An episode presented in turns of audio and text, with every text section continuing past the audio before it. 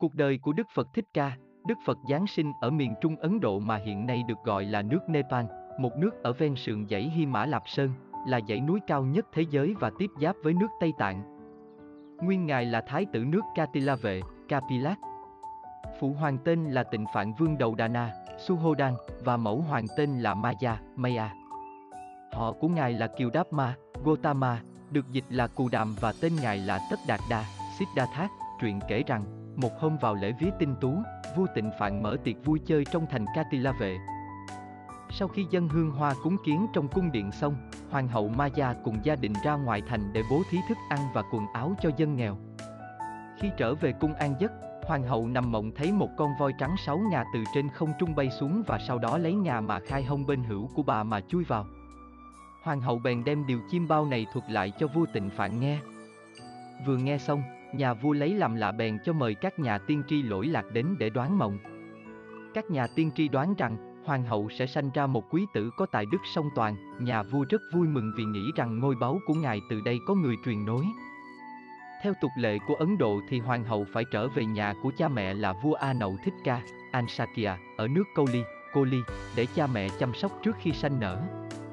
Trên nửa đường đi về nhà cha mẹ, hoàng hậu cùng đoàn gia nhân tới vườn hoa Lâm Tỳ Ni, Lumbini, thì bình minh vừa ló dạng, tương truyền rằng vì thấy vườn hoa tươi đẹp nên hoàng hậu Maya trảo bước ngắm hoa.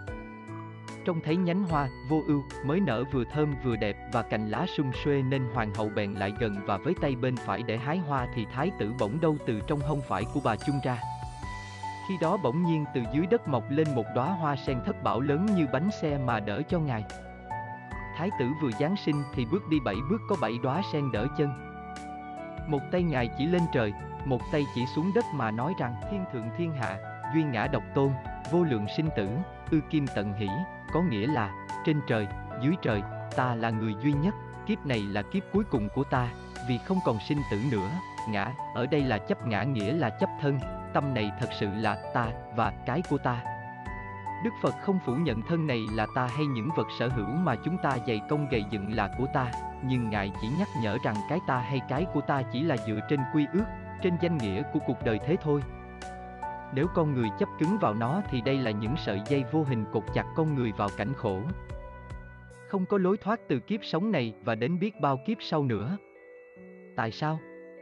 Bởi vì khi còn chấp là còn dính mắc, còn bị ràng buộc trong thế gian. Từ chấp ngã mà gốc rễ tham, sân, si mới có cơ hội phát tác. Tùy theo cường độ tham sân si nhiều hay ít, nặng hay nhẹ mà thọ sanh nơi các cõi trời, thiên thượng, hay đọa ở các cõi địa ngục, thiên hạ.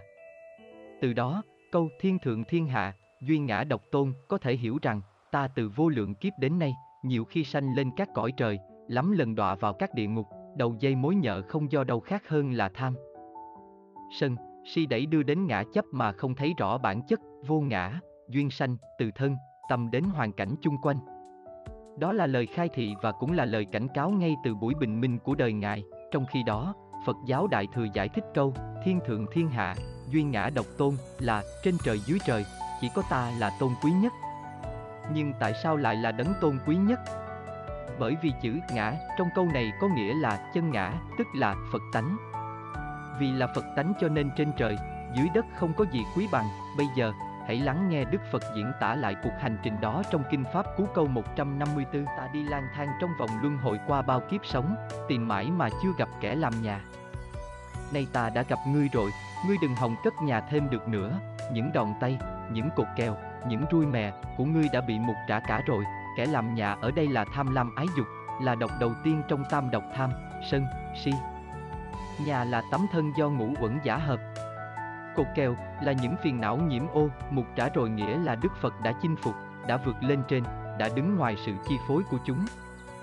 Nói rõ hơn là Ngài đã thành tựu tuệ giác siêu việt nên không còn bị nghiệp lực đẩy đưa đây đó. Lên xuống trong ba cõi sáu đường. Do vậy Ngài tuyên bố câu, vô lượng sanh tử, ư kim tận hỷ nghĩa là vì chưa tìm ra nguyên nhân, nên trải qua vô số kiếp ta phải chịu sanh tử luân hồi. Nay đã thấy rõ nguyên nhân và nhất là đã có phương pháp diệt trừ thì sanh tử luân hồi không còn chi phối ta được nữa.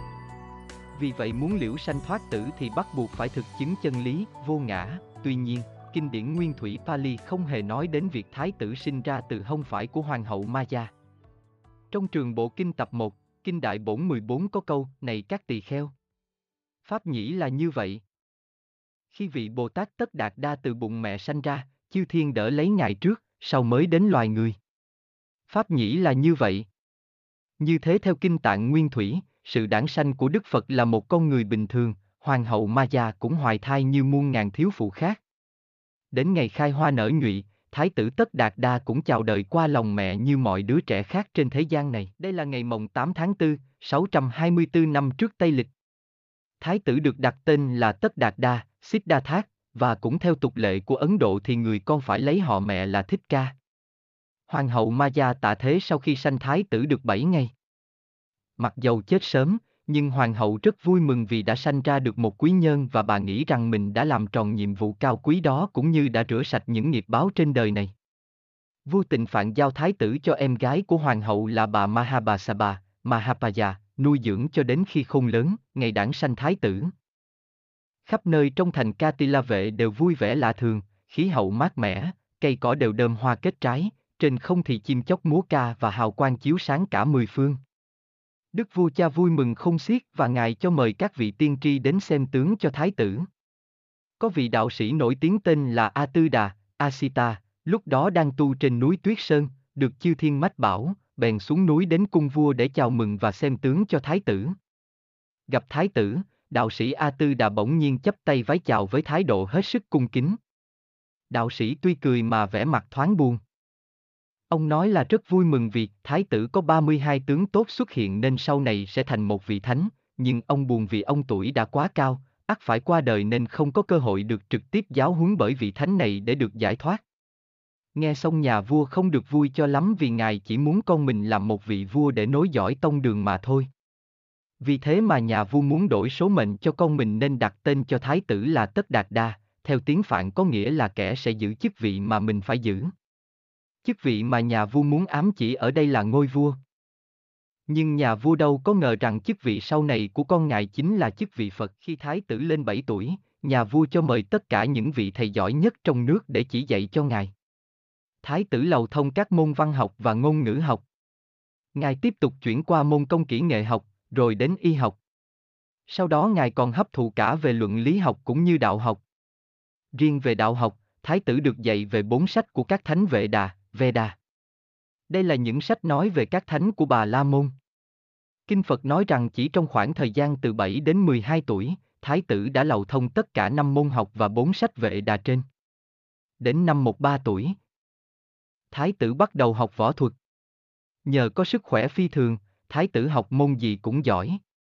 Đặc biệt là môn bắn cung, trong một cuộc hội thi, Thái tử đã bắn một mũi tên xuyên qua bảy lớp trống đồng, trong khi những người giỏi nhất khác chỉ bắn xuyên được ba lớp trống đồng mà thôi. Chẳng bao lâu Thái tử đã trở thành một vị văn võ song toàn khó một ai sánh kịp. Song song với sự phát triển về tài năng, đức độ của ngài cũng phát triển một cách vô cùng nhanh chóng và sâu rộng. Tình thương của ngài đối với mọi người và mọi vật bao la cao cả. Nhưng có một điều lạ là từ khi sanh ra cho đến khôn lớn. Ngài chưa lần nào được dạo chơi ngoài thành cả, đời là bể khổ, một ngày xuân nọ, thái tử theo vua cha ra đồng xem dân chúng cày cấy. Mặc dầu mới nhìn cảnh mát mẻ của mùa xuân với nào là hoa quả tươi thắm, muôn chim ca hót trên cành. Đây là một cảnh thái bình và an lạc, nhưng trong tâm hồn của thái tử cảm thấy bồn chồn và sao động vì ngài nhìn sâu vào trong cảnh vật thì nhận thấy rằng cõi đời không đẹp đẽ an vui như khi mới nhìn qua. Bởi vì dưới ánh nắng thiêu đốt kia, người nông phu và trâu bò phải làm việc hết sức cực nhọc để đổi lấy bát cơm và nắm cỏ. Khi ngài nhìn qua khu rừng kế bên, thì thấy người thợ săn đang rình trong bụi rậm để nhắm bắn những con chim đang liếu lo trên cành mà chính người thợ săn không biết là con cọp đang rình để chụp lấy ông ta. Đây là một cảnh tương tàn tương sát. Chỉ vì miếng ăn để sống mà người và vật dùng mọi thủ đoạn để giết hại lẫn nhau không biết gớm. Từ đó ngài nhận thấy rõ ràng sự sanh sống là khổ.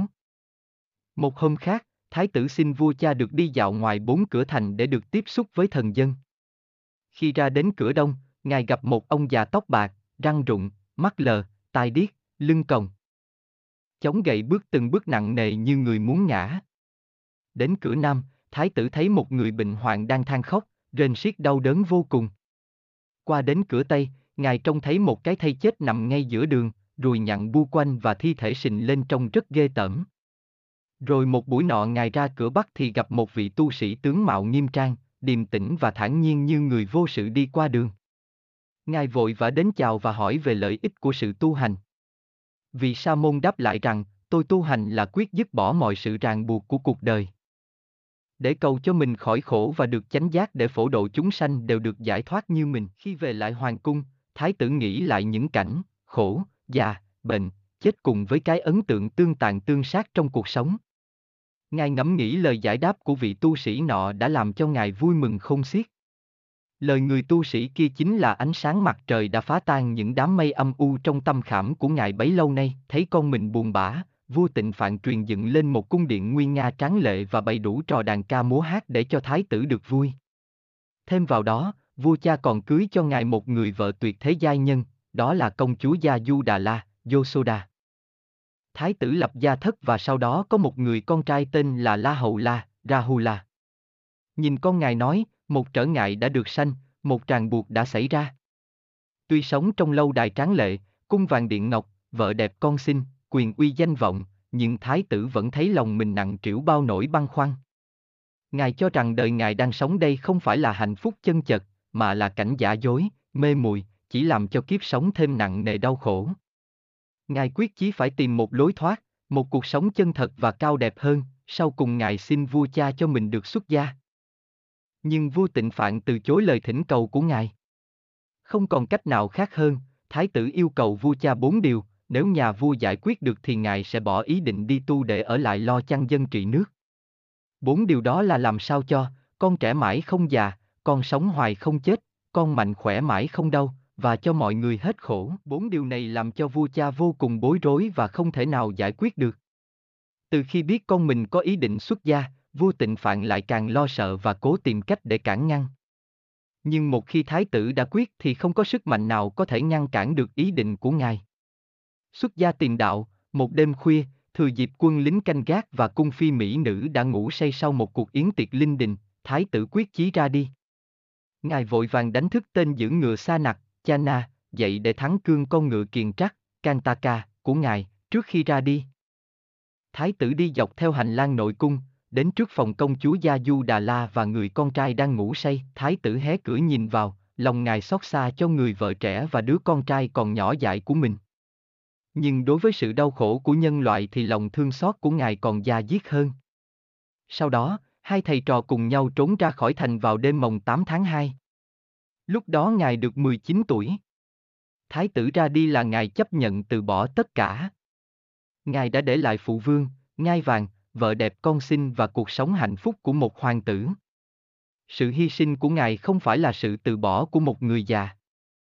Đau ống hay của một người nghèo khó, bệnh tật đã ngán ngẩm cuộc đời, mà đây chính là sự hy sinh từ bỏ của một vị hoàng tử đang tuổi thanh xuân và đang sống trong quyền quý giàu sang. Quả thật đó là một sự từ bỏ, hy sinh vĩ đại vô tiền khoáng hậu trong lịch sử của nhân loại. Khi vào đến rừng sâu, Ngài tìm đến bờ sông A Noam. Nơi đây Ngài cắt tóc, trao y phục và đồ trang sức cho Sa Nặc đem về. Liền sau đó, Thái tử đổi y phục quý báu của Ngài cho người thợ săn để lấy một chiếc y màu vàng. Bây giờ Thái tử một mình ra đi với bộ áo màu vàng đơn giản của người tu sĩ và bắt đầu cuộc sống không nhà của người xuất gia cầu đạo. Khi thì Ngài ngồi dưới bóng cây, khi thì ngài nằm nghỉ qua đêm trong một hang đá. Mặc dầu đi chân không và đầu để trần, ngài vẫn đi bình thản giữa nắng nóng ban ngày cũng như trong những đêm sương lạnh mà tất cả mọi năng lực cũng như ý chí của ngài đều dồn về với một lý tưởng cao cả là cố tìm cho được một chân lý tối thượng. Lý lẽ của sự sống chết và con đường dẫn tới giải thoát để đạt đến cõi niết bàn bất tử. Ban đầu, Thái tử đã tìm tới thọ giáo với hai đạo sư danh tiếng nhất ở Ấn Độ thời bấy giờ là Alara Kalama và Udaka Ramaputta. Cả hai vị đều tu theo phép du già và chứng được những cấp thiền định cao nhất. Ngài Alara chứng được cấp thiền vô sở hữu xứ còn Ngài Udaka thì chứng được cấp thiền phi tưởng phi phi tưởng xứ. Đây là những cấp thiền thuộc về vô sắc giới cao nhất mà các tu sĩ du già có thể đạt được thời bấy giờ. Đối với Thái tử, chỉ một thời gian ngắn là Ngài đã đạt được hai cấp thiền nói trên. Nhưng rồi Ngài nhận thấy đạo lý và lối tu hành của họ cũng không có gì siêu thoát vì Ngài nghĩ rằng bên cạnh thiền định xuất thần đó phải còn một cái gì khác cần thiết cho sự tìm lối giải thoát của Ngài. Vì băn khoăn như thế nên Ngài chọn phương pháp tu khổ hạnh cực đoan may ra Ngài có thể tìm thấy ánh sáng của chân đạo. Ngài tìm đến một nơi có tên là Uruvala. Tại đây có một làng nhỏ mà Ngài có thể đi khất thực hàng ngày. Cảnh vật chung quanh đây thì đẹp đẽ và yên lặng rất thích hợp cho thiền định của Ngài. Cùng đến nơi đây với Thái tử còn có năm nhà tu khác là các ông Kiều Trần Như, Kondana, Ác Bê, Thập Lực, Mahanam và Bạc Đề. Họ đi theo và tôn kính Ngài như là đấng đạo sư của họ và họ hy vọng rằng khi Ngài chứng được chân lý bằng cách hành xác thì Ngài sẽ truyền lại chân lý đó cho họ. Lối tu này đòi hỏi người tu phải sống một cách kham khổ từ nhịn ăn uống đến giải nắng dầm sương, hành thân hoại thể một cách ghê rợn. Ngài đã sống 6 năm trong chỗ hoang dã, ghê sợ, trong những bãi tha ma hay những nơi dơ bẩn. Ngài từ chối tắm giặt và không mặc áo quần. Tệ hại hơn nữa Ngài còn dầm mình trong nắng hạ ban ngày, và chịu lạnh buốt trong những bụi cây của những đêm đông. Ngài không cần dùng nhiều thực phẩm, cố gắng nhịn đói, Ngài chỉ ăn một hạt mè, dần dần cho đến khi cái thân đẹp đẽ, vốn là thân đế vương, mà giờ đây teo rút lại chỉ còn da bọc xương. Bởi vì Ngài nghĩ rằng nếu muốn đạt đến chỗ giác ngộ tối thượng thì mình phải can đảm từ bỏ những gì bên ngoài đã làm cho mình vướng bận cũng như sự thỏa mãn của thân thể. Một hôm vì quá kiệt sức, Ngài ngã quỵ bên dòng sông Ni Liên, Neranja, và khi tỉnh dậy Ngài mới tỉnh ngộ mà nhận thấy rằng lối tu này chỉ hành hạ thân xác mà không giải thoát được gì. Ngài nghĩ rằng những rối rắm và những căn nguyên của sự đau khổ không phải là từ bên ngoài mà chính là khả năng để từ bỏ những dục vọng từ trong tâm. Vì nhận thức như vậy, Ngài quyết định chọn một con đường mới để đi tìm sự giải thoát và Ngài gọi nó là con đường trung đạo. Dựa theo con đường trung đạo này, Ngài đã dùng giới, định, tuệ để tiêu diệt những ô nhiễm ở trong tâm thức và sau cùng trừ hết các căn bản bất thiện tức là ly dục, ly bất thiện pháp. Khi Ngài quyết định như thế, năm nhà tu khổ hạnh trước đây theo Ngài đã từ bỏ Ngài và gọi Ngài là người bỏ cuộc vì không tiếp tục tu hành theo như trước. Ngài nhận thấy rằng sức mạnh của cơ thể là một điều rất cần thiết cho thiền định nên Ngài liền xuống sông Ni Liên tắm rửa và bắt đầu trì khai khuất thực. Mặc dù tấm thân tứ đại là vô thường, nhưng Ngài vẫn cần nó như là chiếc thuyền để đưa Ngài đến bên kia bến bờ giác ngộ. Sau khi Ngài thọ bát cháo sữa do một thôn nữ tên là Sujata cúng dường, sức khỏe của Ngài lần hồi khôi phục.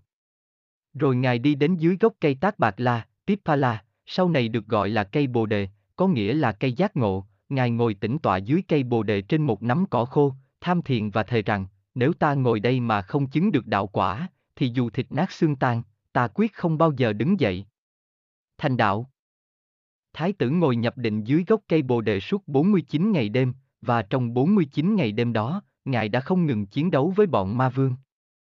Ma vương ở đây không chỉ giản dị như là những bọn quỷ sứ, răng nanh, sừng nhọn, hoặc là đầu trâu, mặt ngựa, đến bao vây để cố tìm mọi cách hãm hại ngài, mà ma vương ở đây chính là phiền não ma, ngũ uẩn ma, pháp hành ma, tứ diệt ma và chư thiên ma. Vậy ảnh hưởng của nó như thế nào? Một, phiền não ma, Đức Phật đã giải thích phiền não ma trong một đoạn kinh sau đây, này ma vương, dục lạc là ma quán thứ nhất, hai là bất mãn, ba là đói khát, bốn là ái dục, năm là uể oải, buồn ngủ, sáu là sợ hãi, bảy là hoài nghi, tám là phỉ bán và cố chấp, chín là danh lợi, và mười là tự cao, tự đại, kênh kiệu.